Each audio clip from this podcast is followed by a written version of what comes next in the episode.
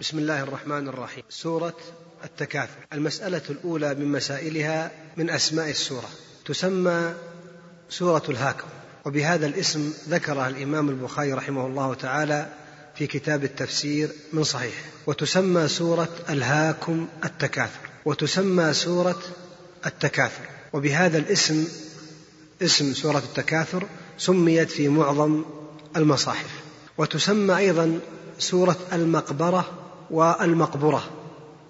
أخرج ذلك ابن أبي حاتم عن سعيد بن هلال قال كان أصحاب رسول الله صلى الله عليه وسلم يسمونها سورة المقبرة أو سورة المقبرة. وقد تقدم في غير مجلس أن أسماء السور منها ما هو توقيفي من الله عز وجل أو من النبي صلى الله عليه وسلم ومنها ما كان من اجتهاد الصحابة رضي الله تعالى عنهم ومنها ما كان من بعد الصحابة. والأمر في ذلك واسع. تارة تسمى السورة لاسم علم ورد فيها كسورة محمد وسورة إبراهيم وسورة نوح وتارة تسمى لقصة بارزة كسورة البقرة سميت البقرة لقصة البقرة وكذلك سورة الكهف إلى آخر ما جاء في ذلك. المسألة الثانية عدد آياتها ثمان آيات. وقد يقول قائل ولماذا يذكر عدد الآيات في ذلك فوائد من تلك الفوائد ما جاء في السنة أن النبي صلى الله عليه وسلم كان يقطع قراءته آية آية فإذا علم أن آيات آيات السورة بهذا العدد قطع القراءة وقف عند كل آية. آه المسألة الثالثة نوع نزول هذه السورة. قول الجمهور أن هذه السورة سورة مكية حتى قال ابن عطية رحمه الله تعالى ولا أعلم في ذلك خلافا. ومما من أوجه كون السورة مكية ورود لفظة كلا. وقد تقدم في علامات السور المكية ما أن من علاماتها ما جاء فيها لفظ كلا. ومن ذلك قول الشاعر ولم تنزلا كلا بيثرب فاعلما وليست من القرآن في نصفه الأعلى. يعني لم تنزل كلا في سورة أو في السور المدنية. ومنهم من يقول بأنها سورة مدنية آه، وقد نقل هذا بعض أهل العلم كالسيوطي لكن الأشهر بل هو قول الجمهور أن هذه السورة سورة مكية. المسألة الرابعة آه، فيما يتعلق بسبب النزول. ذكر بعض أهل العلم أثرا عن عبد الله بن عباس رضي الله تعالى عنهما أن بني عبد مناف وبني سهم من قريش تفاخروا فقامت كل أو قام كل فخذ يعد أشرافه تعد السادة والأشراف. فقامت بنو عبد مناف فذكروا ما لهم من السادات والأشراف فغلبوا بني سهم. فقال بنو سهم نعد الأموات يعني نعد السادة والأشراف من الأموات. فقاموا بعد السادات والأشراف من الأموات فغلب بنو سهم بني عبد مناف بزيادة ثلاث بيوت. وجاء أن الطائفتين المتفاخرتين كانتا من الأنصار رضي الله تعالى عنهم. وقد ذهب إلى هذا القول يعني بأن الطائفتين من الأنصار من قال بأن السورة مدنية لكن الصحيح والأرجح وهو قول الجمهور أن السورة مكية. وأما سبب النزول الوارد في بني عبد مناف وبني سهم فهو قد ذكر في غير كتاب من أسباب أو من كتب أسباب النزول. المسألة الخامسة. من فضل قراءة هذه السورة. تقدم فيما سبق أنه لا يلزم أن يكون لقراءة كل سورة كل سورة فضلا مستقلا ومن باب الفائدة في هذا الموضوع يقال قد يأتي فضل معين لسورة معينة استقلالا كسورة البقرة. قال صلى الله عليه وسلم اقرأوا سورة البقرة. فإن الشيطان يعني لا يدخل البيت الذي تقرأ فيه البقرة. هذا أولا.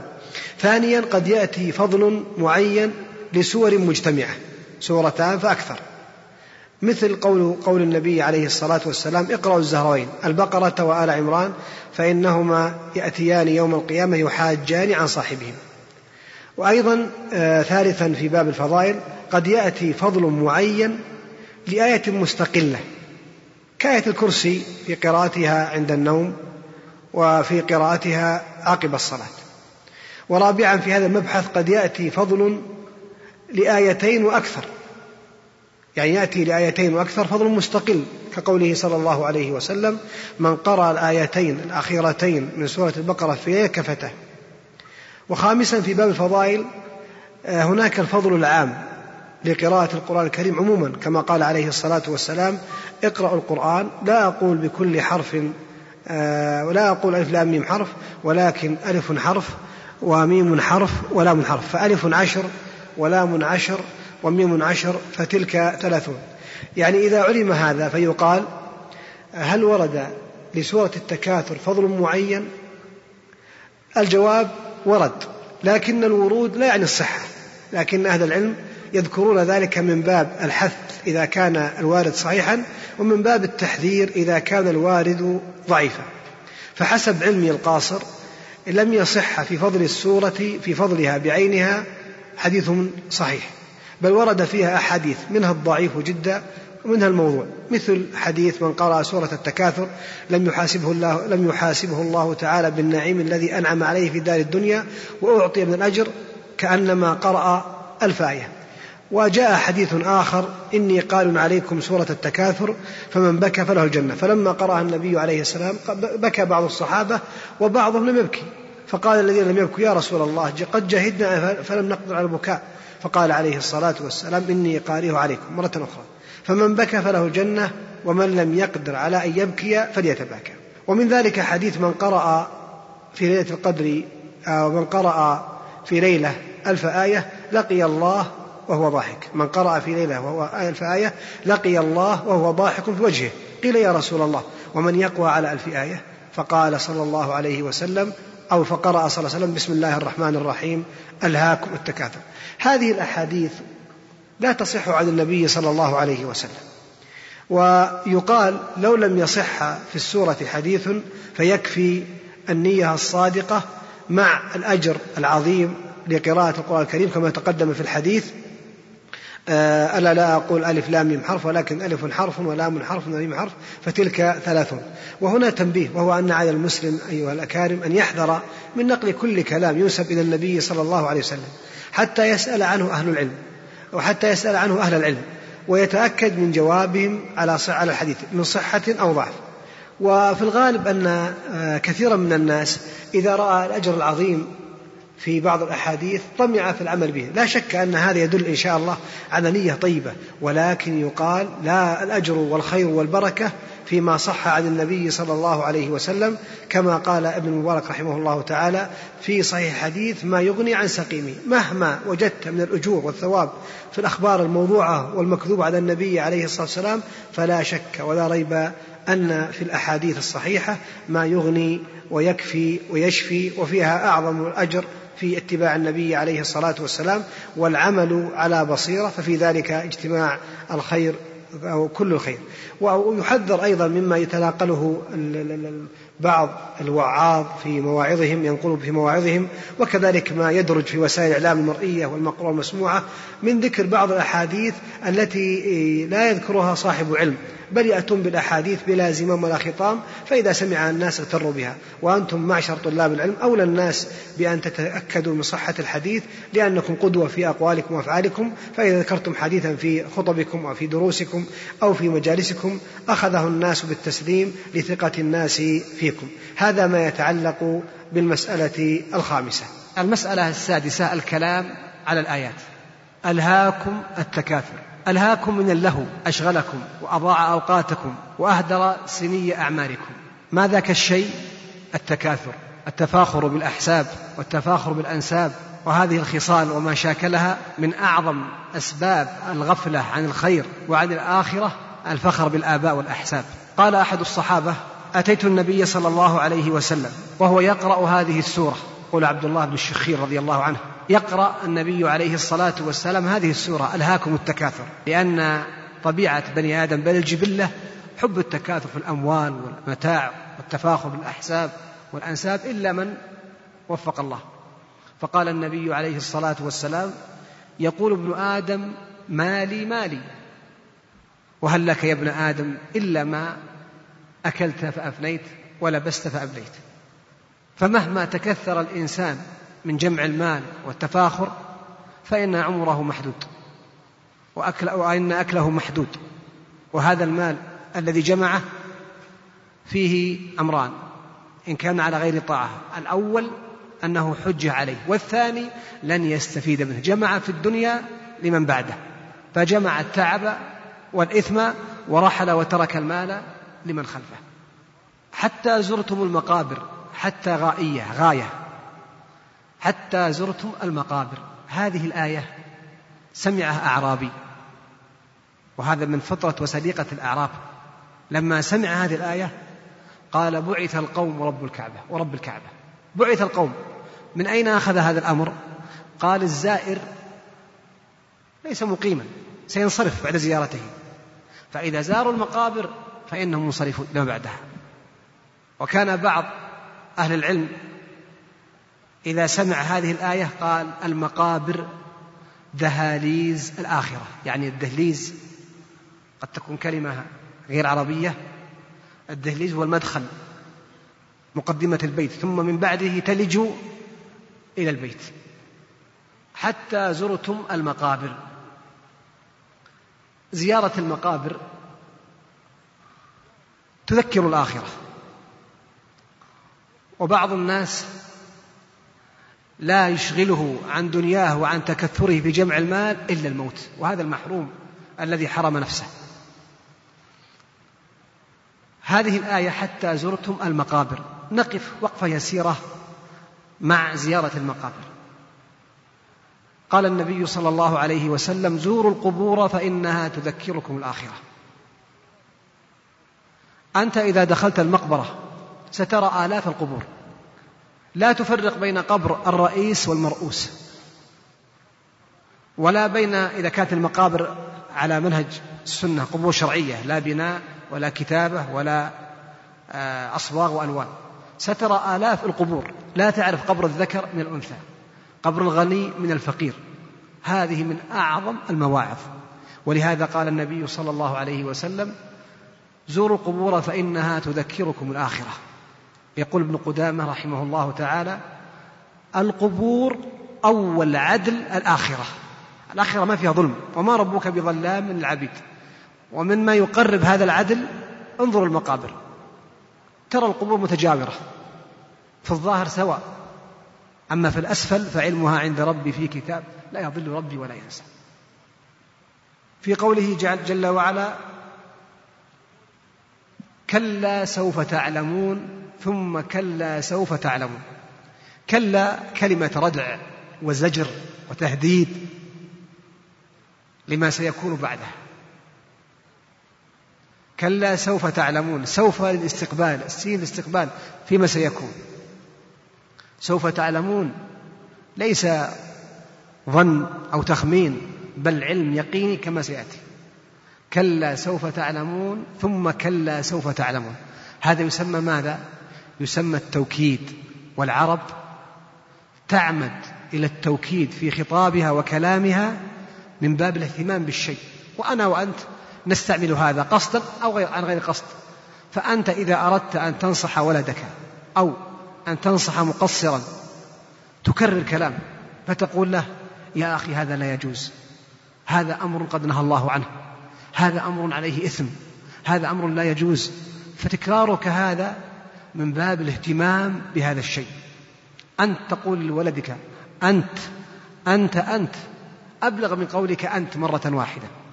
وهذا الأسلوب جاء في القرآن الكريم. والتوكيد توكيدان. توكيد لفظي وتوكيد معنوي. توكيد لفظي بنفس اللفظ. كلا سوف تعلمون ثم كلا سوف تعلمون. توكيد معنوي بألفاظ التوكيد. فسجد الملائكة كلهم أجمعون. كلهم أجمعون. فهذه التوكيدات من باب الاهتمام بهذا الشيء. وهذا المقام مقام الموت والحساب والبعث من أعظم المقامات. ألهاكم التكاثر أعود لها فيها فوائد كثيرة. من فائدة فوائدها التحذير من الاغترار بالدنيا وأن ذلك يورد إلى الهلك الفائدة الثانية أن اللهو في الدنيا على أقسام. لهو محرم وهو ما أشغل عن طاعات واجبة وأولج صاحبه إلى محرمات. بعض الناس إذا لها نسي الصلاة المكتوبة ونسي حق الوالدين ونسي حق الأولاد ونسي حقوق الناس. صاحب هذا اللهو مأزور لأنه ترتب على لهوه تعطيل لحقوق شرعية. عليه أو للناس. اللهو الآخر لهو مباح وقد تؤجر عليه. إذا كان ذلك اللهو يعينك على الطاعة ويزيدك نشاطا للطاعة. والنبي صلى الله عليه وسلم كان يروح عن أصحابه وكان الصحابة رضي الله تعالى عنهم عندهم أمور ترويحية يتنشطون بها على الطاعة. والناس هنا أو في اللهو على أقسام. قسم مفرط أو بين غلو وجفاء. بعض الناس كل أوقاته له هذا لا شك جهل. وبعض الناس يحجر على نفسه ويحجر على غيره بعدم اللهو. والصحيح قول الوسط حب التناهي غلط خير الأمور الوسط. قال صلى الله عليه وسلم في الحديث كل لهو باطل إلا إلا هذه استثناء. ثم ذكر أمورا منها مشي الرجل بين الغرضين يعني يرمي السهم ثم يمشي ليحذره. وله في فرسه تدريب الفرس. وتعليم الرجل السباحة أو كما قال عليه الصلاة والسلام. ومن أمور الترويح التي كان النبي صلى الله عليه وسلم يحضرها بنفسه وهو ترويح يعين على الطاعة. أنه سابق بين الخيل المضمرة والخيل التي لم تضمر. في البخاري الصحيح البخاري أنهم أجروا سباقا للخيل. واجتمع الناس يتفرجون وينظرون. وأيضا رقص الأحباش في المسجد. وكان الصحابة أيضا يروحون عن أنفسهم بالفعل والقول. أما بالفعل فكان جاء أن عمر خرج مرة مع بعض الصحابة فوافوا غدير الماء غدير ماء. فقال عمر نزل ليسبح مع بعض الصحابة التابعين. فقال عمر لبعضهم تعال أباقيك أينا أطول نفسا في الماء؟ يعني نجلس نغمس رؤوسنا في الماء ومن أطول منا يكون من بقي أكثر أو من كان نفسه أكثر يتبين من هو أطول نفسا. وكان عمر يحدث الصحابة كما روى السمعاني في أدب الإملاء والاستملاء يحدث الصحابة فإذا رآهم ملوا وسئموا أخذ معهم في أخبار الزرع والنخل من باب الترويح والتنشط. ولهذا إن لنفسك عليك حقا. فالإنسان يروع عن نفسه بالأساليب المشروعة التي لا يكون فيها إسفاف بالمروءة ولا قبل ذلك آه، استرخاص أو تجرؤ على الأحكام الشرعية. وبعض الصالحين يوغل في هذا الجانب في اللهو والترويح حتى يكون هو الأصل في أوقاته. وبعضهم يحجر ويحجر على نفسه وغيره بدعوى التورع والحرج الشرعي. والصحيح أن يكون وقت الإنسان محفوظ من أن يذهب بلا خير ونفع ويكون له وقت ترويح ينشط نفسه وإخوانه. أيضا من فوائد قوله ألهاكم التكاثر أن النعم إذا لم تسخر في طاعة الله كانت وبالا على صاحبها. وقد جاء في الحديث الصحيح أن الإبل والبقر والغنم من منع زكاة الزكاة التي أوجبها الله تأتي يوم القيامة. تطأه بأظلافها تنطحه بقرونها. ولهذا أي نعمة إذا سخرت في معصية كانت على صاحبها. هي عليه في الدنيا والآخرة. ولو تنعم بها في الدنيا لأنه مع طول التنعم يزداد إثما ويزداد العقوبة عليه في الآخرة. أما إذا سخر النعم في طاعة الله فمن خير وعلى خير وإلى خير. حتى زرتم المقابر تقدم الكلام على أثر زيارة المقابر. ومن فوائد هذه الآية أن فتنة المال لا تنتهي إلا بالموت. يعني صاحب المال سيجمع ويجمع ويجمع عفوا ولن ينتهي طمعه وشغفه إلا بالموت. لو كان لابن آدم واد من ذهب لتمنى ثاني. وأنت ترى لو جاء شخص وأعطى كل واحد ألف ريال هكذا هبة لن يرضى بعضهم. سيقول أعطني أكثر. ولو أعطاهم أكثر لن يرضى آخرون وهلم جرا فصاحب جمع المال لن ينتهي إلا بالموت. ولو تأمل في أمره لعلم أنه يجمع فيما يضره. ويا جامع الدنيا لغير بلاغة ستتركها فانظر لمن أنت جامع. فكم قد رأيت الجامعين قد أصبحت لهم بين أطباق التراب مضاجع. في الأخير ستنتهي. أيضا أن زيارة المقابر من أبلغ المواعظ. المواعظ أقسام مواعظ ناطقة مواعظ صامتة. زيارة القبور من أعظم المواعظ. لما؟ لأن هؤلاء الذين تراهم الآن ترى قبورهم كنت معهم. تضاحكهم تجالسهم. هذا أبوك وذاك أخوك وهذا صديقك وذاك جارك. فإذا رأيت وضعهم علمت أنك إلى ما صاروا صائر. أيضا فائدة استطرادية زيارة المقابر زيارتان. زيارة شرعية وزيارة بدعية.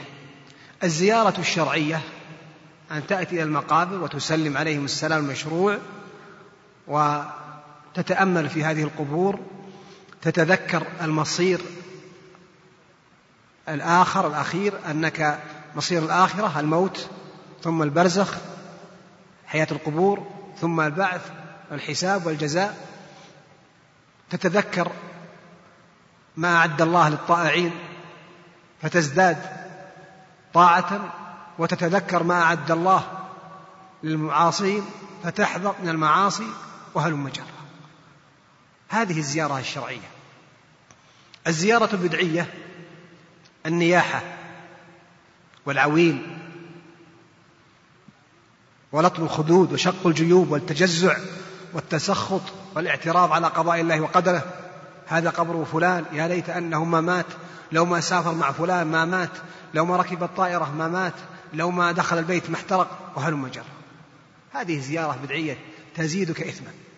بل ترغبك عن الآخرة. لأن مثل هذا المعترض المتجزع المتسخط يكره الموت. أو يكره أن يتذكر الموت.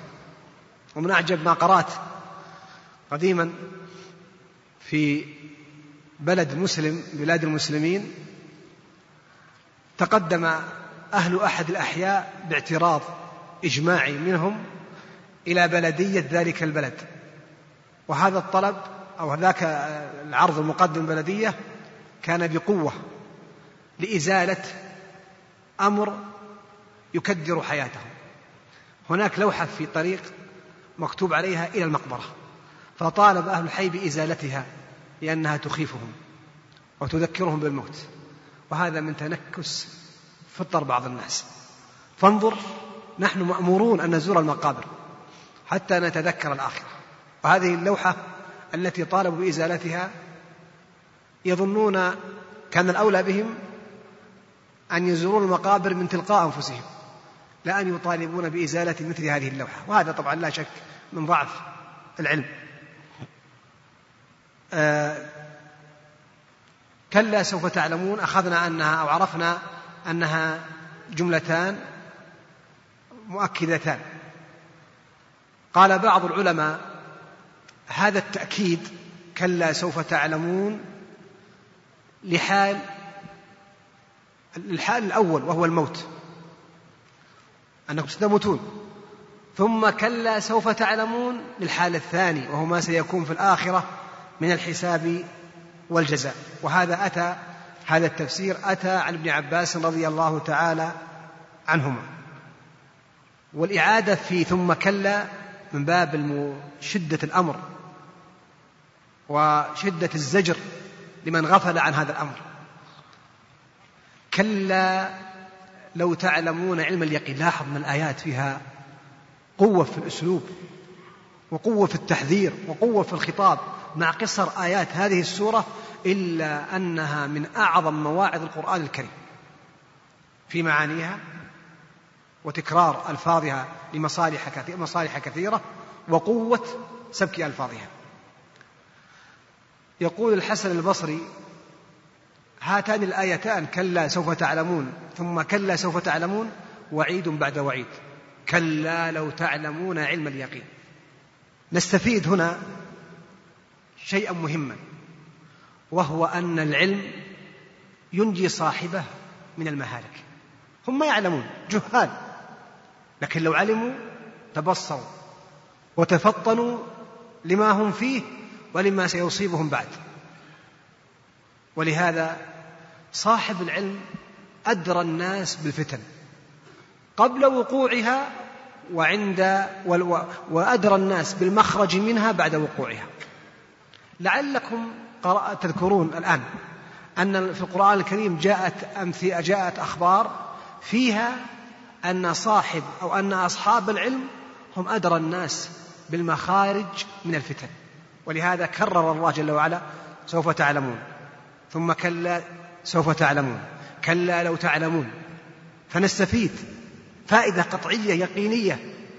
أن صاحب العلم أدرى الناس بالخير وأن صاحب الجهل أبعد الناس عن الخير وأدرى أجهل الناس بما ينفعهم مما يضرهم. أذكر شيئا مصداقا لما قلت من أن صاحب العلم أدرى الناس بالفتن. في سورة القصص في قصة قارون. لما خرج على قومه في زينته انقسم قومه على إلى قسمين في النظر له. قال الذين يريدون الحياة الدنيا يا ليت لنا مثل ما أوتي قارون إنه لذو حظ عظيم. نظروا بعين ماذا؟ بعين البصر فقط. أما الفريق القسم الثاني نظر بعين ماذا؟ البصيرة العلم. قال الذين أوتوا العلم ويلكم. لاحظ.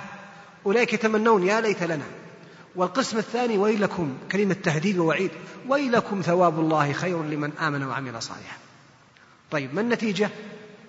لما خسف الله به الأرض أصبح الذين تمنوا مكانه بالأمس يقولون ويك أن الله يبسط الرزق. أما الفريق الثاني الذي نظر بعين البصيرة والعلم ما تأسف. علم أن هذا فتنة وأن هذا مصير وأن مصير هذا إلى زوال وإلى هلاك. أيضا في سورة النحل. قال الذين أوتوا العلم إن الخزي اليوم والسوء على الكافرين. لكن أهل الجهل ما علموا بمداخل الخزي ولا السوء. ولأهمية هذا المقام أذكر أمرا آخر. نحن في هذه الحياة الجميع طلبة علم. وقلت لكم إن الناس إليكم يريدون وعنكم يصدرون. فكلما كان الإنسان على علم في دعوته على علم في أمره على علم في نهيه على علم في جميع شأنه كلما كان قدوة يؤثر بكلامه وفعاله ولباسه وعبادته. وصاحب العلم يعلم أبواب الخير فيفتحها للناس ويحث الناس إليها. ويعلم أبواب الشر فيغلقها ويحذر الناس منها. يعلم دعاة الخير فيحث عليهم. ودعاة الشر فينهى عنهم ولهذا انظر في قوله صلى الله عليه وسلم. من سمع بالدجال فلينأ عنه. فتنة. لا تأتيه. فإن الرجل يأتي يحسب أنه مؤمن فيكفر. لكن ذاك الرجل الشاب الذي جاء وقال أشهد أنك الدجال الذي حدثنا عنه النبي صلى الله عليه وسلم. فقتله الدجال. أو أراد أن يقتله فلم يسلط عليه. وقيل أنه قتله. الشاهد من الكلام أشهد أنك الدجال الذي حدثنا عنه النبي عليه الصلاة والسلام. ما اهتم بفتن الدجال؟ أنه يأمر السماء فتنزل مطرا بإذن الله ويأمر الأرض فتنبت بإذن الله ويمر على الخربة الأرض فتتبعها كنوزها كيعاسيب النحل ما اهتم بهذا؟ لأن عنده بصيرة وعلم. أما الجهال اغتروا به ودخلوا معه في فتنته. فصاحب العلم وبخاصة في مثل هذه الأوقات كثرت فتن الشبهات والشهوات. لا بد أن نزداد علما. ولهذا قال الله جل وعلا وكذلك نفصل الآيات ولتستبين ماذا؟ سبيل المجرمين. والقراءة الثانية ولتستبين سبيل المجرمين. تستبين يا محمد سبيل المجرمين. تستبين سبيل المجرمين للناس فيعرفونها والناس طلبة العلم على أقسام أربعة. بعضهم يستبين سبيل المجرمين ولا يستبين سبيل المؤمنين فيقع في المخالفات العقدية فتن الشهوات والشبهات. ما عنده رصيد قاعدة علمية. وبعضهم استبان سبيل المؤمنين ولكن أهمل الحذر من دعاة الشبهات والشهوات. والقسم الثالث لا إلى هؤلاء وهذا ليس طالب علم. لم يستبن سبيل المؤمنين ولم يستبن سبيل المجرمين. وخيرهم من استبان وعلم سبيل المؤمنين فلزمه وحث نفسه وحث الناس عليه. واستبان سبيل المجرمين فحذره وحذر الناس منه. إذا العلم يبصرك في أمورك الدنيوية والأخروية والبرزخية. العلم بإذن الله يحصنك من فتن الشبهات والشهوات. يقول ابن القيم إن صاحب العلم إذا أتته الشبهات إلى قلبه خرجت جيوش العلم. وعساكره وراياته في معنى كلامه فردت تلك الشبه لكن صاحب الجهل أو صاحب العلم المغلوط تأتيه الشبه فتبقى في أرضه فيتعاهد سقايتها ورعايتها حتى تؤتي أكلها فتقضي عليه لجهله. إذا نستفيد أن على طالب العلم أن على المسلم أن يزداد طلبا للعلم. ففي العلم تحصين من الشهوات الشبهات والشهوات. ومن الجهالة وقلة العلم أن بعض الناس يحذر من ويحذر من فتن الشهوات ويهمل بل قد يقع في فتن ماذا؟ فتن الشبهات إذا كلا لو تعلمون علم اليقين أي أنكم أيها المخاطبون في السورة لو علمتم ما سيحصل لكم وقد جاءكم الوحي وجاءكم نزل عليكم الكتاب وجاءكم النبي عليه الصلاة والسلام ولكنكم جهلتم أمره وتجاهلتم ما دعا إليه. ولو علمتم لتغيرت أحوالكم. كلا لو تعلمون علم اليقين. العلم علمان. علم يقين حق لا إشكال فيه. وعلم يعتريه الشك والبطلان. فكل ما جاء عن الله وصح عن نبيه صلى الله عليه وسلم فهو علم يقيني لا إشكال في ذلك ولا ريب ولا تردد. أما ما جاء من غير عن غير الله وعن غير وسلم فهذا يعرض على الميزان الشرعي والشرع ميزان الأمور كلها وشاهد لفرعها وأصلها.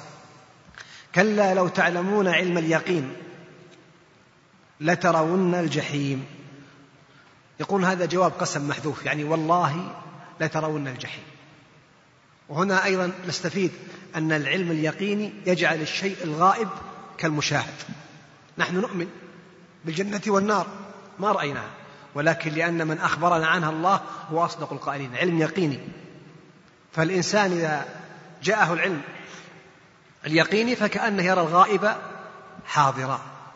فنحن نؤمن بالجنة والنار وبعذاب القبر بالمسيح الدجال وبما أخبرنا الله تعالى به عن المغيبات. وكأننا نرى نراها رأي العين لحقيقتها.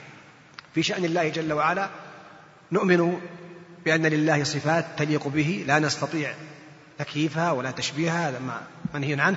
ولكن الآيات المحكمة والأحاديث الصحيحة الصريحة نؤمن بها ونقول سمعنا وأطعنا غفرانك ربنا وإليك المصير. لترون الجحيم. يقول أهل التفسير في الآيات السابقة أو في هذه السورة جاء الوعيد على ست أو سبع صور. أولا التحذير من اللهو والتكاثر وهذا وعيد. الثاني تصدير الكلام بالزجر كلا. الثالث تكرار أداة الزجر كلا. ثم كلا. الرابع تكرار بعض الجمل كلا سوف تعلمون ثم كلا سوف تعلمون. الخامس تعيين المصير كلا لو تعلمون علم اليقين لترون الجحيم. السادس كما أنكم علمتم ذلك علم اليقين ستصلونها إذا خالفتم ما أمرتم به. السابع سؤالكم سؤال التوبيخ لتسالون عن النعيم.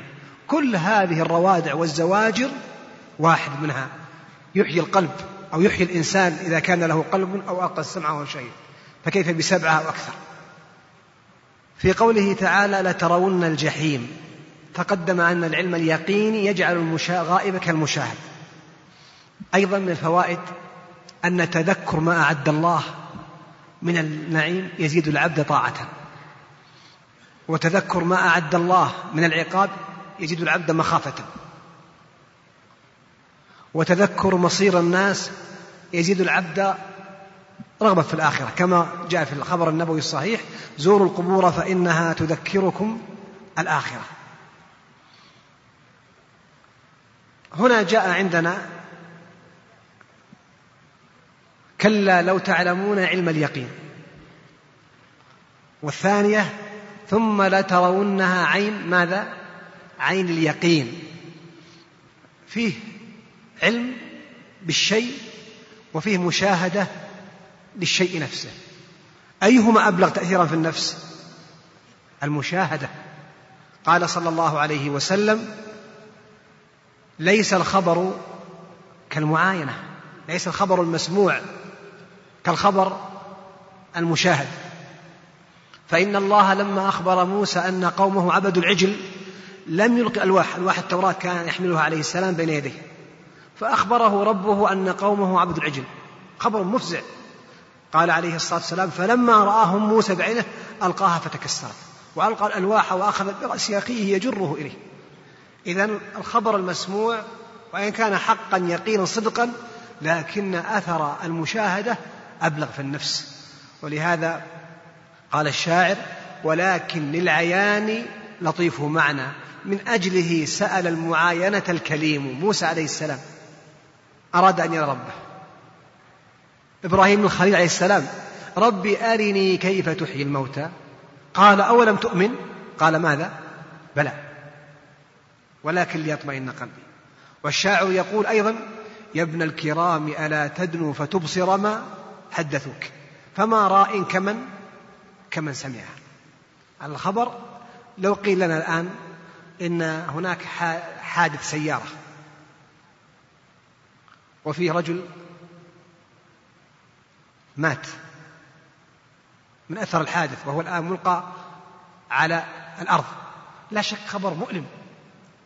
لكن لو ذهبت ورأيت لكان أبلغ. بل أنت لو قلت لك هذه الورقة الآن فيها خط مثلا شيخ الإسلام ابن تيمية. وهو خط مقروء. أنت تصدق كلامي. ثم أخذت الورقة ووضعتها في جيبي. فقلت أرني إياها. قلت ما يحتاج تراها. يكفي أنك الآن سمعت وصفها. ستلح في ماذا؟ على الرؤية سأقول أنت مكذب لكلامي. كلهم يشهدون هؤلاء أن هذا خط ابن تيمية. فلا داعي أن تراها دعك عن هذا المثل. لو قلت لك هذه شهادتك. وأنت الآن ناجح. طبعا لما كنتم صغار أنتم ما شاء الله كلكم مدرسون. هذه الشهادة أنت الآن ناجح وتقديرك امتياز ومبروك عليك. ثم أخذت الشهادة معي ستقول هاتها سأقول يا أخي أقسم لك بالله أنها حق. لن تصبر إطلاقا لا بد أن تراها. فإذا كحلت عينيك بها سيكون هناك شعور أبلغ من ألف خبر لك. وهذا لا يحتاج إلى أن نقف عنده لأنه متقرر في نفوس الجميع. ثم آه، آه، كلا سوف تعلمون ثم كلا سوف تعلمون. كلا لو تعلمون علم اليقين لترون الجحيم. يقول شيخ الإسلام الأخبار عن الأمور الآخرة على أقسام ثلاثة. على أقسام ثلاثة. ما جاء في الكتاب والسنة ثم المشاهدة لها في عرصات القيامة ثم الورود لها. فمن إذا رأى الإنسان الجنة ورأى النار والحوض هذا الخطوة الثانية. ثم إذا دخل الجنة الله نسأل أن يجعلنا وإياكم جميعا والدينا في مقعد صدق عند مليك مقتدر. فلا شك أن دخولها يختلف اختلافا عظيما عن النظر لها. ولهذا يقولون علم اليقين وعين اليقين المرتبة الثانية وحق اليقين الدخول في الشيء أو رؤية آه، تذوق الشيء. مثلوا بالعسل. لو قال قائل يا فلان هناك عسل. والمخبر ثقة هناك عسل. فهذا ماذا؟ علم اليقين. فأتينا ورأينا الخلية والنحل والعسل. فهذا ماذا؟ عين اليقين. فإذا أكلنا العسل وتذوقناه فهذا ماذا؟ حق اليقين. الآية الأخيرة ثم لتسألن يومئذ عن النعيم. في هذه الآية فوائد كثيرة وهي متعلقة بما قبلها. الفائدة الأولى إثبات الحساب إثبات الحساب. طيب تقدم في الآيات السابقة إثبات البعث. من أين نأخذه؟ نعم زرتم المقابر إثبات الحساب. فائدة ثانية أن سؤال العبد فيه قطع لحجته واعتراضه. يسألك الله عن كل شيء. ماذا عملت في عمرك في شبابك في مالك من أين اكتسبته فيما أنفقته. الثالثة كمال عدل الله تعالى. فلو شاء الله لحاسب الناس كلهم دون سؤال وهو عدل. ولا يظلم ربك أحدا ولا يظلم ربك مثقال ذرة. إن الله لا يظلم الناس شيئا. وما ربك بظلام للعبيد ولكن من باب قطع الحجة لئلا يعترض أحد. هذا ما فعلت. أيضا الفائدة الرابعة أن القيام بشكر النعم يهون الحساب على العبد. إذا أدى العبد أو شكر النعم نعمة الإسلام فتمثل لما أمره الله به. نعمة الجوارح سخرها في طاعة الله. نعمة المال في اكتسابه وإنفاقه. قام بشكرها فذلك مما يهون الحساب. فائدة الرابعة متعلقة بالشكر. أن شكر النعم ليس فقط باللسان شكر النعم على أقسام من ثلاثة باللسان وبالفعل باللسان والفعل وبالقلب. أما بالقلب أن تعتقد اعتقادا جازما لا شك فيه أن كل النعم لم تكن إلا بإذن الله تعالى وفضله وكرمه. هذا القلب. باللسان أن يلهج لسانك بذكر الله وشكره. بالفعل أن تسخر تلك النعم في طاعة الله. فائدة الخامسة أن عدم القيام بشكر النعم يجعلها حجة على العبد لا له.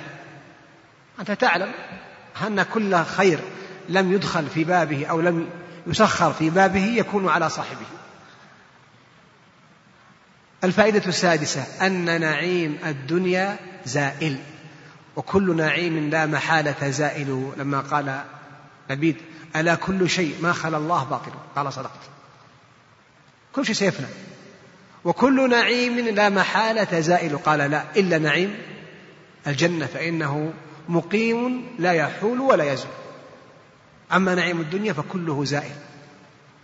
فائدة سابعة لا مقارنة ولا مقاربة بين نعيم الآخرة والدنيا ولا مشابهة إلا في ماذا؟ إلا في الاسم. يؤتى بأبأس أهل الدنيا فيغمس في الجنة غمسة. فيقال هل مر بك بؤس قط؟ قال لا والله يا رب. ويؤتى بأنعم أهل الدنيا فيغمس في النار غمسة. فيقال هل مر بك نعم قط؟ فيقول لا يا رب. فائدة ثامنة أن الجزاء من جنس العمل.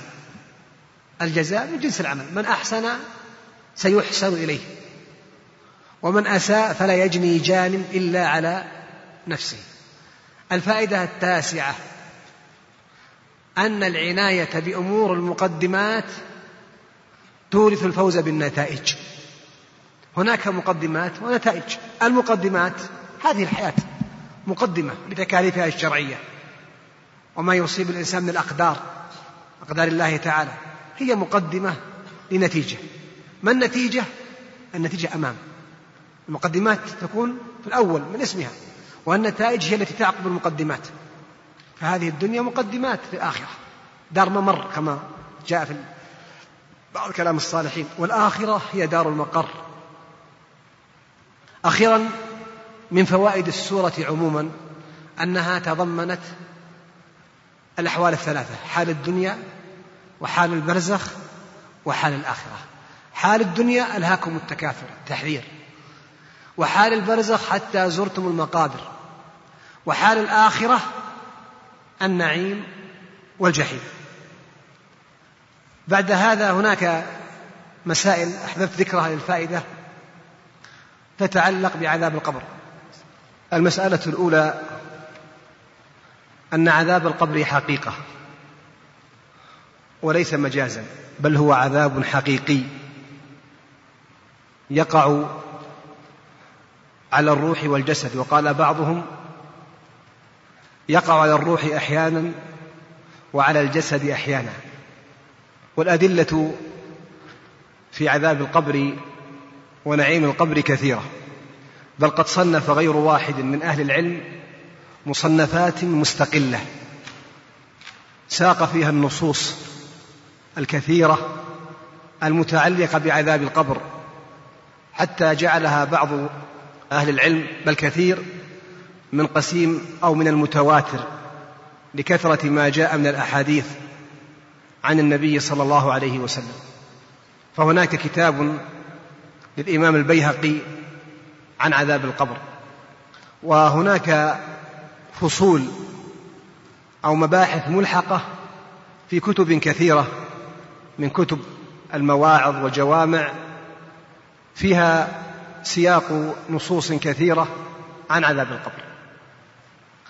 المسألة الثانية أثارها أو ذكرها بعض أهل العلم جوابا عن سؤال. والسؤال طرحه بعضهم شبهة وطرحه آخرون استفسارا لأن السائل تارة يريد بسؤاله إيراد العناد والبحث عن الإشكال والاستشكال في سبيل بث الشبهات. وتارة يكون السؤال وهو الأصل طلبا للجواب والبحث عن الحق ويحرص على الأسئلة التي يثيرها أهل الشبهات حتى يكون على بينة من أمره إذا جالسهم أو بلي بمقابلتهم ومجالستهم. السؤال هو لما لم يذكر عذاب القبر في القرآن مع شدة الحاجة إليه؟ لما لم يذكر عذاب القبر في القرآن مع شدة الحاجة إليه؟ أجاب أهل العلم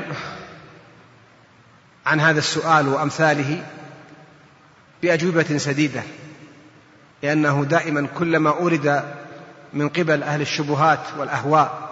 إشكالات دمغها أهل الحق بالأجوبة السديدة ولا يأتونك بمثل إلا جئناك بالحق وأحسن تفسيرا. أجاب أهل العلم بجوابين بجواب مجمل وبجواب مفصل. أما الجواب المجمل قالوا إن الله تعالى أنزل على نبيه صلى الله عليه وسلم وحيين. وأوجب على عباده الإيمان بها. وحي الكتاب ووحي ماذا؟ ووحي السنة. قال صلى الله عليه وسلم ألا إني أوتيت القرآن وماذا؟ ومثله معه. ولهذا جاء في الحديث أن النبي صلى الله عليه وسلم أنه قال عليه الصلاة والسلام يوشك رجل شبعان على أريكته أن يقول هذا كتاب الله. فما وجدنا فيه من حلال أحللناه وما وجدنا فيه من حرام حرمناه. ألا إني أوتيت القرآن ومثله معه. ولهذا قال بعض العلم في قوله تعالى وأنزل الله عليك الكتاب والحكمة. قال بعضهم الحكمة هي السنة. وبكل حال أوحى الله إلى نبيه عليه الصلاة والسلام الوحيين الكتاب والسنة. فما جاء في القرآن آمنا به وما جاء في السنة آمنا به. وهما المصدران للتشريع. أيضا المفصل قالوا بأن نعيم القبر جاء في القرآن.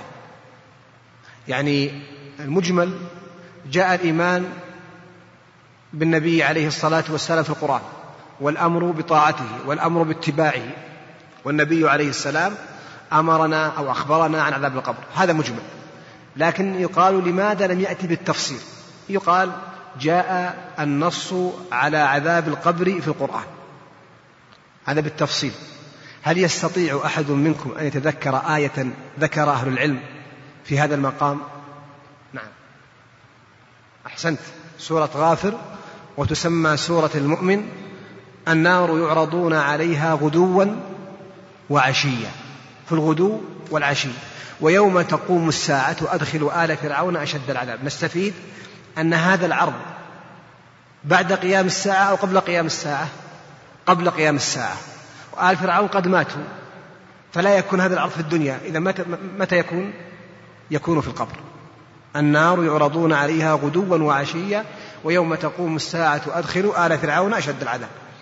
واحتج بعضهم بآية أخرى لكن الدليل لا ينهض في قوته كالدليل الأول.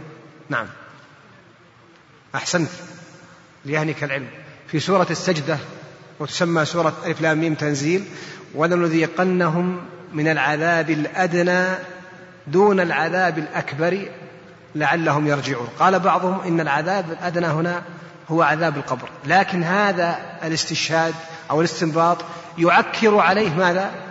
في الآية نفسها في قوله جل وعلا لعلهم يرجعون. لأن الذي في الحياة قد يرجع لكن الذي مات لا يرجع. إلا إلى البعث. فتكون هذه الآية وجه الاستدلال فيها ليس في القوة كوجه الاستدلال بالآية الأولى. المسألة الثالثة المنكرون لعذاب القبر من الزنادقة وأهل البدع وغيرهم.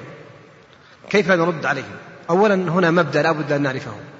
لست ملزما بأن ترد على كل أحد لأن الردود أحيانا قد تقحم صاحبها في تناقضات يلزمه بها أهل الشبه فلا ترد إلا إذا كان هناك في الرد مصلحة. إما لإبطال شبهة أنت قادر عليها.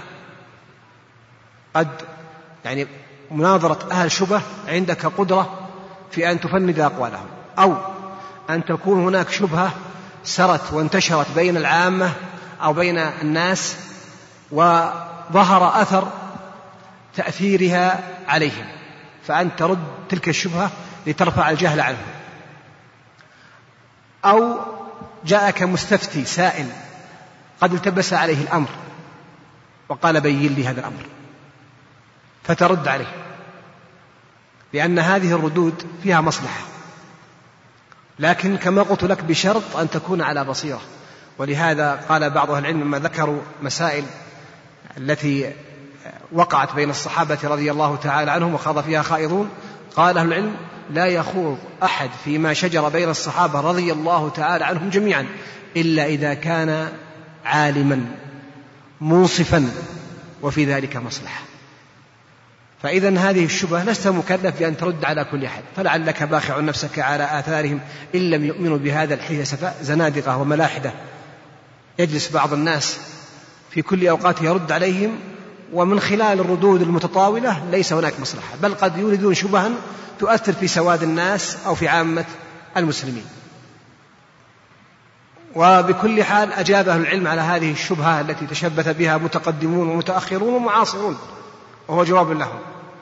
فقالوا إن أخبار الرسول صلى الله عليه وسلم أو أخبار الرسل على قسمين. قسم تشهد به العقول والفطر الأحكام الشرعية أحكام الطهارة أحكام المعاملات أحكام السلوكيات هذه كلها الفطر تقطع بسلامتها. فلا ترى في أحكام الشريعة المشاهدة إلا الخير بل الفطر حتى الكافر فطرته تلزمه بأن هذا حق لكن الشيطان يصده. فإذا رأيت الأمر ببر الوالدين النهي عن الكذب النهي عن الغش آه، محبة الأخ ما يحب لنفسه التناصح تحريم أكل المال المسلم بغير حق تحريم النظر إلى عورات المسلمين الفطر تطمئن بهذا الأمر. تدركه العقول تدركه الفطر. لكن القسم الثاني من أخبار الرسل ما لا تدركه العقول بمجردها أمور غيبية. هناك جنة. نعم في جنة. فيها كذا وكذا. ما تستطيع أن تصف بنفسك حتى تأتيك النصوص. هناك صراط. لو ما, ما نستطيع أن نقول هناك صراط إلا بعد أن جاء النص. العقل ما يقول ما يوجب أن هناك صراط. هناك حوض في الآخرة. أن لك هذا. عقلك ليس العقل. نريد العلم. العقل يتبع العلم. علم العليم وعقل العاقل اجتمع يتناظر العقل والعلم. من ذا الذي منهما قد أحرز الشرف؟ فالعلم. قال أنا أحرزت غايته. والعقل قال أنا الرحمن بعرفه. فأفصح العلم إفصاحا وقال له بأين الرحمن في القرآن اتصف؟ والله بكل شيء عليم وفوق كل ذي علم عليم إن ربك حكيم عليم وهو الحكيم العليم. فأفصح العلم إفصاحا وقال له بأين الرحمن في قرآنه اتصف؟ فبان للعقل أن العلم سيده فقبل العقل رأس العلم وانصرف. إذا العقول قد لا تدرك شيء هذا قطعا لا تدرك المغيبات. ولهذا كان من العقيدة السليمة الإيمان بما أخبرنا به ويرى الذين أوتوا العلم الذي أنزل إليك من ربك هو الحق. أيضا يقال لهم رد عقلي والرد العقلي نحتاجه في أثناء المناق... رد الشبه لأن الله جل وعلا دحض حجج بعض المشركين بالحجج العقلية كما يقول الإمام الشنقيطي رحمه الله تعالى في تفسيره وغيره. الكفار احتجوا على أمور بالعقل فأبطل الله حججهم بأمور عقلية. أإذا متنا وكنا ترابا وعظاما أين نبعثون كنا عظاما رفاتا أين نبعثون خلقا جديدا؟ إذا مزقتم كل ينبئكم إذا مزقتم كل ممزق إنكم في خلق جديد. عقولهم أبت جاء الرد. ترى الأرض هامدة. فإذا أنزلنا عليها الماء اهتزت. وربت في الثانية إن الذي أحياها ماذا؟ لمحيي الموتى. إن الذي أحياها لمحيي الموتى وهو على كل شيء قدير. هو الذي يبدأ الخلق ثم يعيده وهو أهون عليه. لأن الإعادة لشيء موجود أهون في العقل من إيجاد شيء معدوم أليس كذلك؟ فأبطل الله حججهم عقلا فيقال لهؤلاء النائم رجل نائم بجانبك يقوم فيقول رأيت أني أبكي وكنت خائفا وفزعا أو يقوم مرة فيقول كنت فرحا وكنت كذا وكنت كذا وهو أمامك. أنت لم ترى شيء لكن هذا النائم هل يكون كاذب في كلامه أو صادق؟ صادق. يرى الإنسان أنه متناعما أو يرى أنه, متعذب أنه يتعذب أو يتنعم إذا فالنائم أقرب مثال لهذا الأمر. الثالث أن يقال إن هذا الأمر عذاب القبر يشعر به الميت دون غيره كما أن النائم يشعر بما يرى في المنام دون دون المستيقظ أو دون غيره. الرابع قالوا أو نقول المسألة الرابعة هل يكشف عذاب القبر ونعيمه لأحد؟ وهي تكون جوابا مكملا للشبه. الأصل لا. لكن قد يطلع الله بعض خلقه على شيء من ذلك لحكمة يعلمها هو عز وجل. ولهذا ذكر ابن القيم وهو في علمه الآن أوسع من تكلم عن هذه المسائل في كتاب الروح. كتاب الروح. ذكر هذه الشبه وذكر أمثلة على إطلاع أو على إطلاع الله بعض الناس لبعض ما يكون في القبر. فمن ذلك أن ما ذكر أن بعض الناس قد ينبش أو تنبش المقبرة. فيخرج بعض الناس أو يخرج بعض الموتى من قبورهم لنقلهم وقد مضى عليهم فترات متطاولة. دع عنك الصحابة. أولئك جيل اصطفاهم الله في صحبة نبيه عليه الصلاة والسلام. ذكروا عن غير الصحابة بل في قرون متأخرة أن بعضهم أخرج من قبره. بعد ثلاثين أو أربعين سنة وكان كما هو. بل في هذه الأوقات المعاصرة حدث بعض الناس عن أنه رأى بعض الموتى في قبورهم كأنهم لتوهم ناموا بينما ترى من حولهم قد فنيت أجسامهم. أيضا ذكروا أن بعض الصحابة والتابعين منهم ابن عمر قال مررت بمقبرة فإذا برجل في المقبرة يتبع رجلا رجل يتبعه آخر. ومعه شواظ من نار التابع. والمتبوع لما رآني قال يا عبد الله انضح علي الماء. فقال الآخر يا عبد الله لا تنضح الماء. فدخل في القبر فدخل معه ثم أطبق عليه ماء قال ابن عمر فلا أدري هل عرفني باسمي؟ أنني ابن عبد الله بن عمر أم ناداني كما ينادي الناس الناس. يعني بعض الناس يا عبد الله يا فلان هكذا. إذا ما عرف اسمه قال يا عبد الله. وهناك أخبار كثيرة من أعجب ما قرأت في ذكر ابن القيم. أذكر ذكر إسنادا عاليا حدثه صاحب له أو كذا بأنه كان في سوق الحدادين في بغداد. فباع أحدهم مسامير. فأخذها الحداد فطرقها وصهرها فلم تتأثر ولم تتغير فتعجب الحداد فعرضها على بعض الحدادين فتعجبوا فبحث الحداد عن صاحبها فوجده فقال اصدقني أن لك هذا. فكأنه يعني خشي أو كأن ظهرت بوادر الوجل والخوف والاضطراب عليه. فلما أمنه الحداد قال إني فقير يقول الرجل أنبش القبور.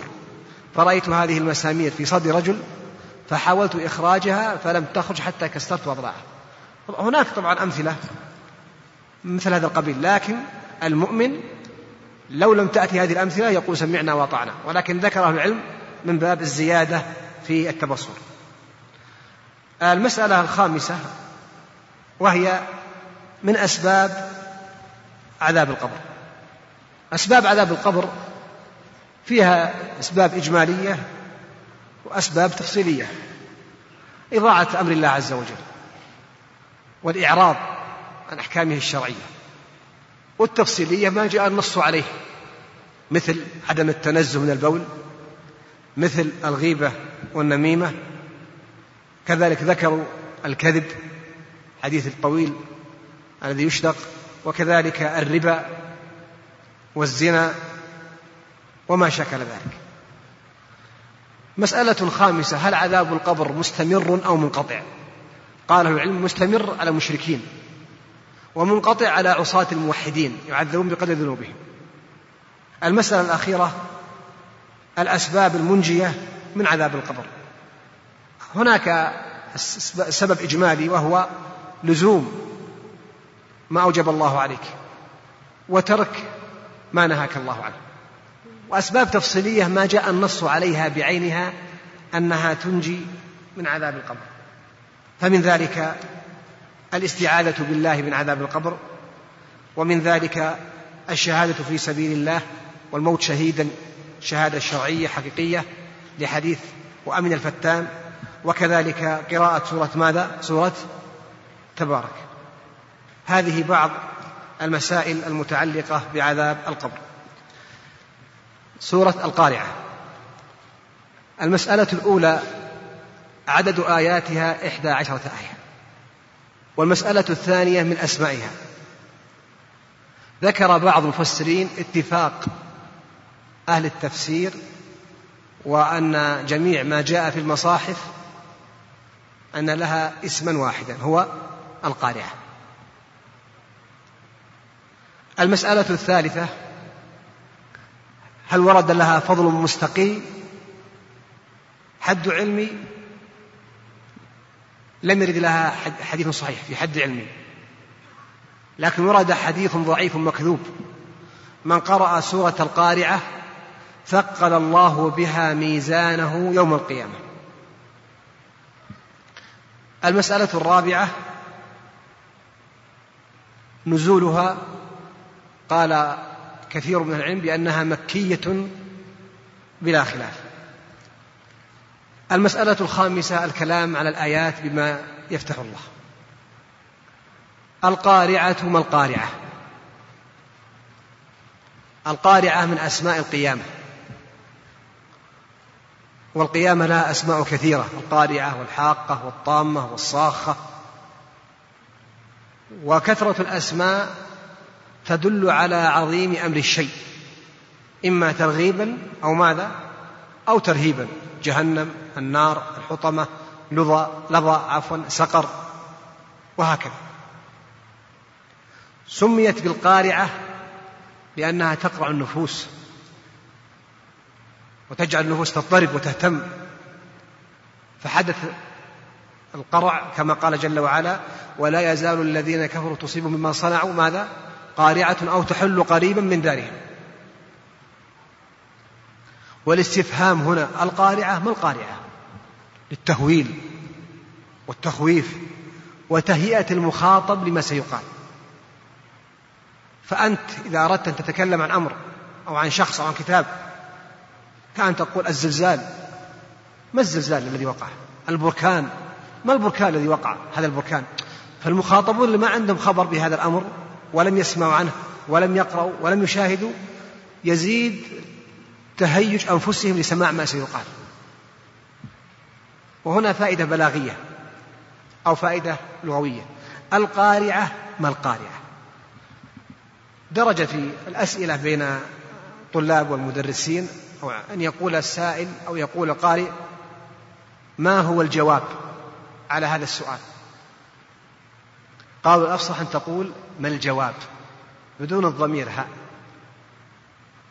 لأن يعني القرآن الكريم جاء بهذا. القارعة ما القارعة؟ الحاقة ما الحاقة؟ فالأفصح أن تقول ما الجواب؟ ما السؤال؟ ما الكتاب؟ يعني هذا الضمير هو لا داعي له. لكن لو قال قائل هل يقال هذا غير فصيح؟ يقال لا. عندنا فصيح لغة العرب وأفصح لغة العرب ما جاء ماذا؟ في القرآن الكريم. فأحيانا يأتي شيء أو يخطئ بعض الناس أمرا جاء القرآن بخلاف ما جاء به. فيقال لا تقل هذا غير فصيح. فأنا قولي هنا يقول قال بعض أهل العلم أسلوب الذي جاء الأسلوب الذي جاء به القرآن حذف الضمير. فهذا الأفصح. قد يأتي في لسان العرب. شيء في في أشعارهم في كلامهم. لكن بما أن الآن بهذا جاء القرآن فطالب العلم حري بأن يجعل لسانه يعني يعمد إلى أن يحاكي ما جاء في القرآن في بلاغة القرآن الكريم. ولو استطردت هنا أذكر في هذا المقام أن كلمة شكر قال بعضهم القرآن الكريم لما ذكر جاء في هذا الفعل لم يأتي إلا متعدي بإلى أن باللام أن اشكر لي ولم يقل أن اشكرني أن اشكر لي ولوالديك. فإذا يقول الأفصح أن تقول أو من الخطأ أن تقول أن اشكرني أو اشكرني بل تقول اشكر لي. هذا الكلام في قوله لا تقول خطأ بل يقال الأفصح أن تقول أن اشكر لي. لكن لو قلت اشكرني أشكرك لا إشكال. لما؟ لأن العرب جاء في كلامها هذا الأمر. ولهذا يقول شكرتك إن الشكر حبل من التقى وما كل من وافيته نعمة يجزي. قال شكرتك. ولم يقل شكرت لك.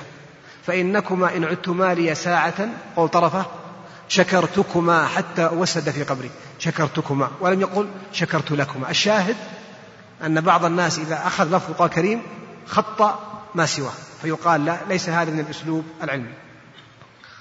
إذا فهمنا أن الاستفهام هنا للتهويل والتعظيم. القارعة ما القارعة؟ الحاقة ما الحاقة؟ وما القارعة ما القارعة؟ وما أدراك ما القارعة؟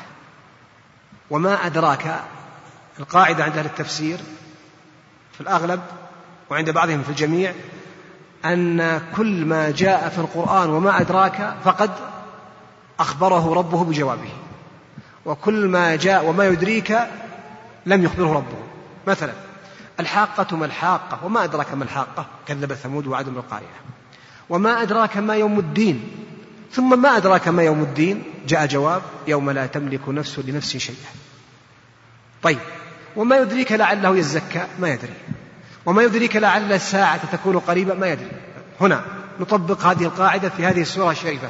القارعة ما القارعة؟ وما أدراك ما القارعة؟ سيأتي الآن ماذا؟ الجواب. واضح القاعدة هذه؟ إذا من الفوائد في هاتين الآيتين تفسير القرآن بماذا؟ بالقرآن. يعني كل ما جاء وما أدراك فاعلم أن ما بعده من تفسير القرآن بماذا؟ بالقرآن. لأن تفسير القرآن له أربع مراتب وقيل خمس. تفسير القرآن بالقرآن. مثل هذه الآية. تفسير القرآن بالسنة. مثاله قوله عليه الصلاة والسلام عند قوله تعالى قد جعل ربك تحتك سريا.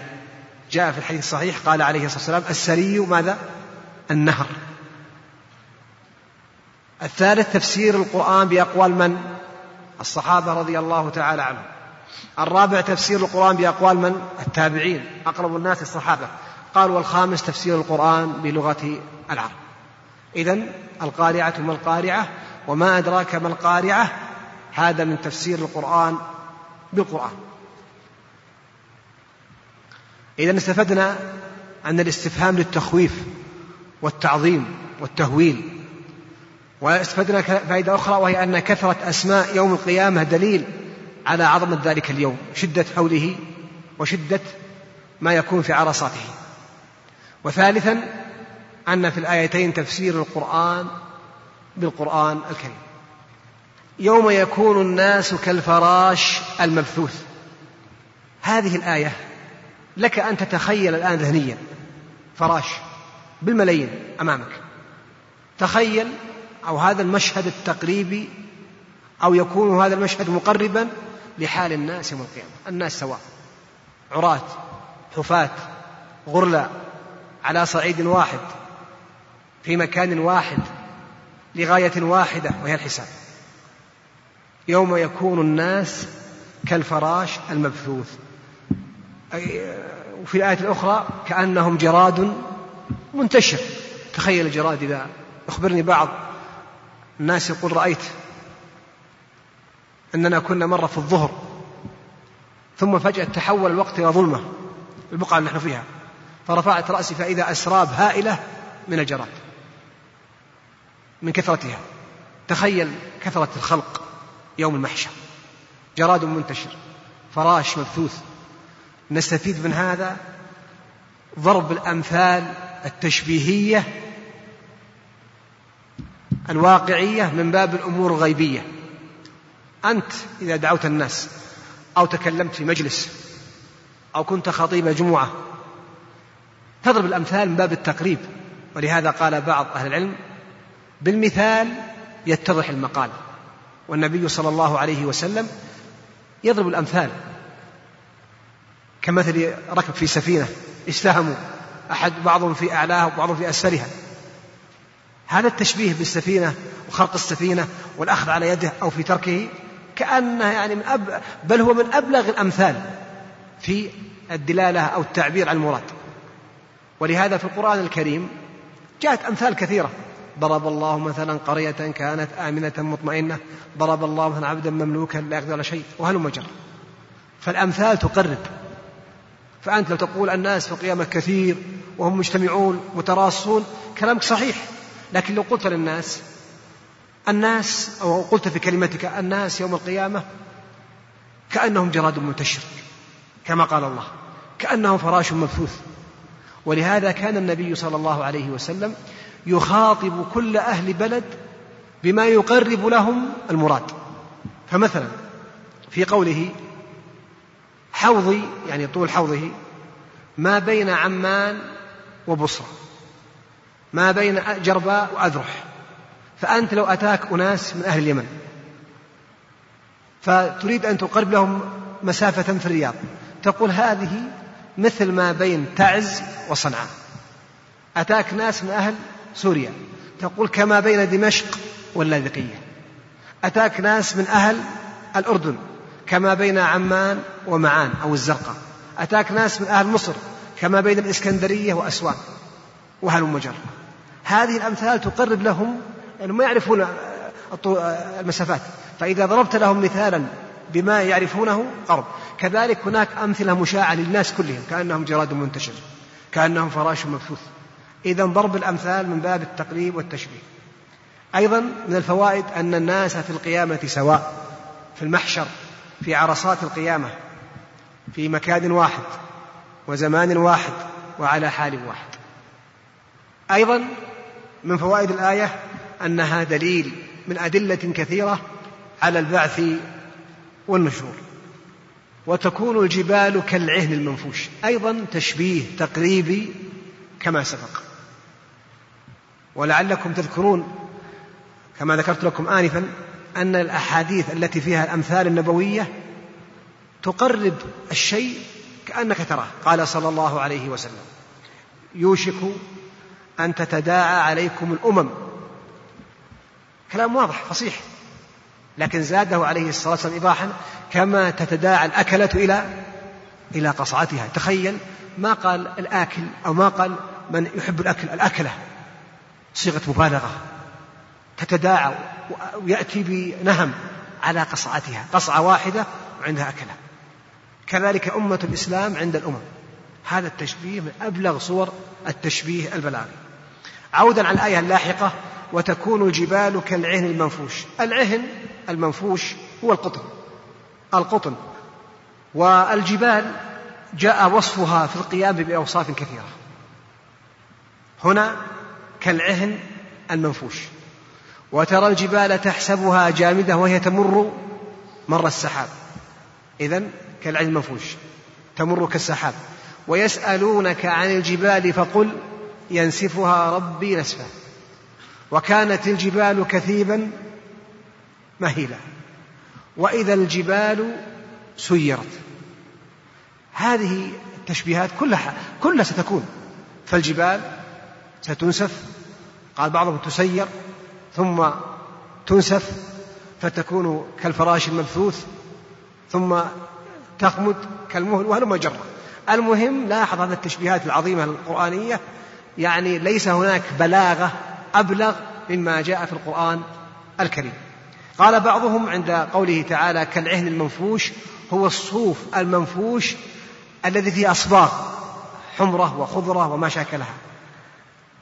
قال وهذا تعريف للعلم المنفوش يوافق ما جاء في القرآن الكريم من قوله تعالى ومن الجبال جدد بيض وحمر مختلف ألوانها وغرابيب سود فالجبال مختلفة.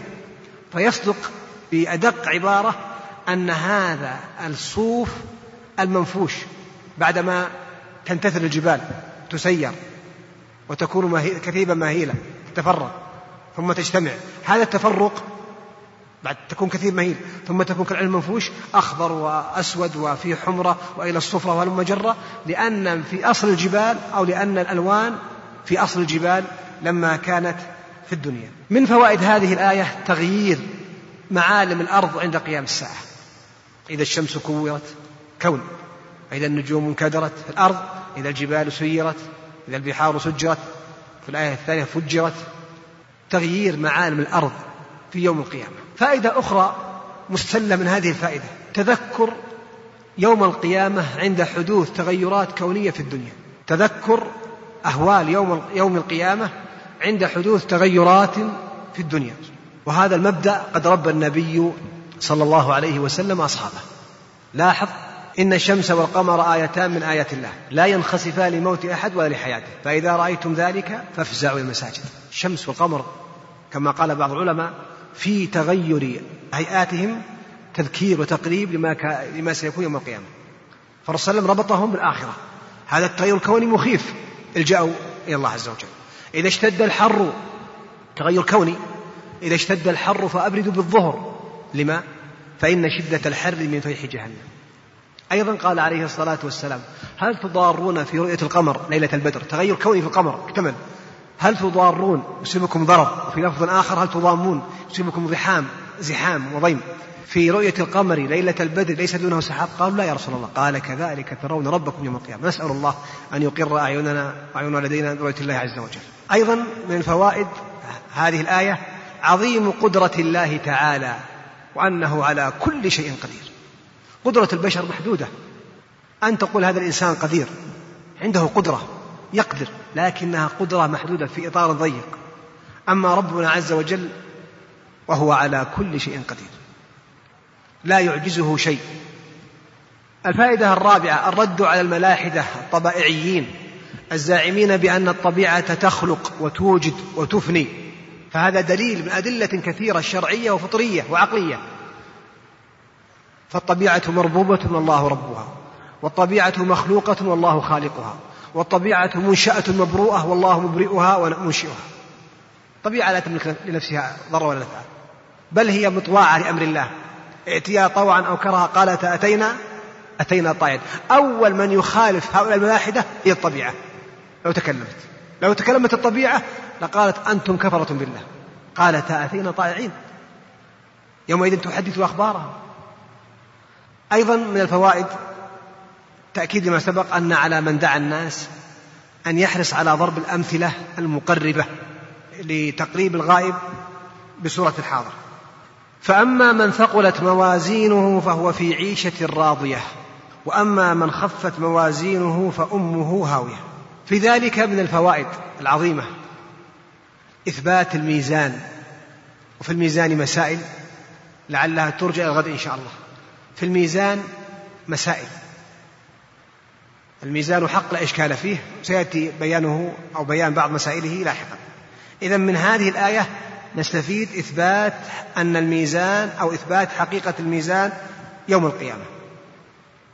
أيضا من فوائد هذه الآية كمال عدل الله عز وجل. فلو شاء الله لحاسب الناس دون ميزان دون صراط دون استنطاق الجوارح كشاهد فالله لا يظلم مثقال ذرة. ولكن من كمال عدل الله أنه يقطع حجة كل من احتج. أيضا في هذه الآية إثبات الحساب والجزاء عندنا بعث. المراحل سؤال القبر ثم البعث ثم الحساب ثم ماذا؟ ثم الجزاء إما إلى جنة أو إلى نار. أيضا في قوله تعالى فهو في عيشة راضية. كمال نعيم أهل الجنة. كمال نعيم أهل الجنة. لأن هذه الآية في عيشة راضية تمام الرضا. ولسوف يعطيك ربك فترضى. رضي الله عنهم ورضوا عنه. نعيم أهل الجنة يرضون ويرضون. وأعظم نعيم أهل الجنة ما هو؟ رؤية الله عز وجل. فهم في النعيم المقيم الذي يرضي أصحابه فلا يكون هناك مدخل لعدم الرضا ولو يسير. ثانيا نعيم مقيم دائم لا يزول ولا يحول. من فوائد هذه الآية أن الجزاء من جنس العمل. من أحسن أحسن إليه. ومن أساء فلا يجني جان إلا على نفسه. إن أحسنتم أحسنتم لأنفسكم. وإن أسأتم فلها. ونفسي وما سواها فألهمها فجورها وتقواها. قد أفلح من زكاها. وقد خاب من دساها.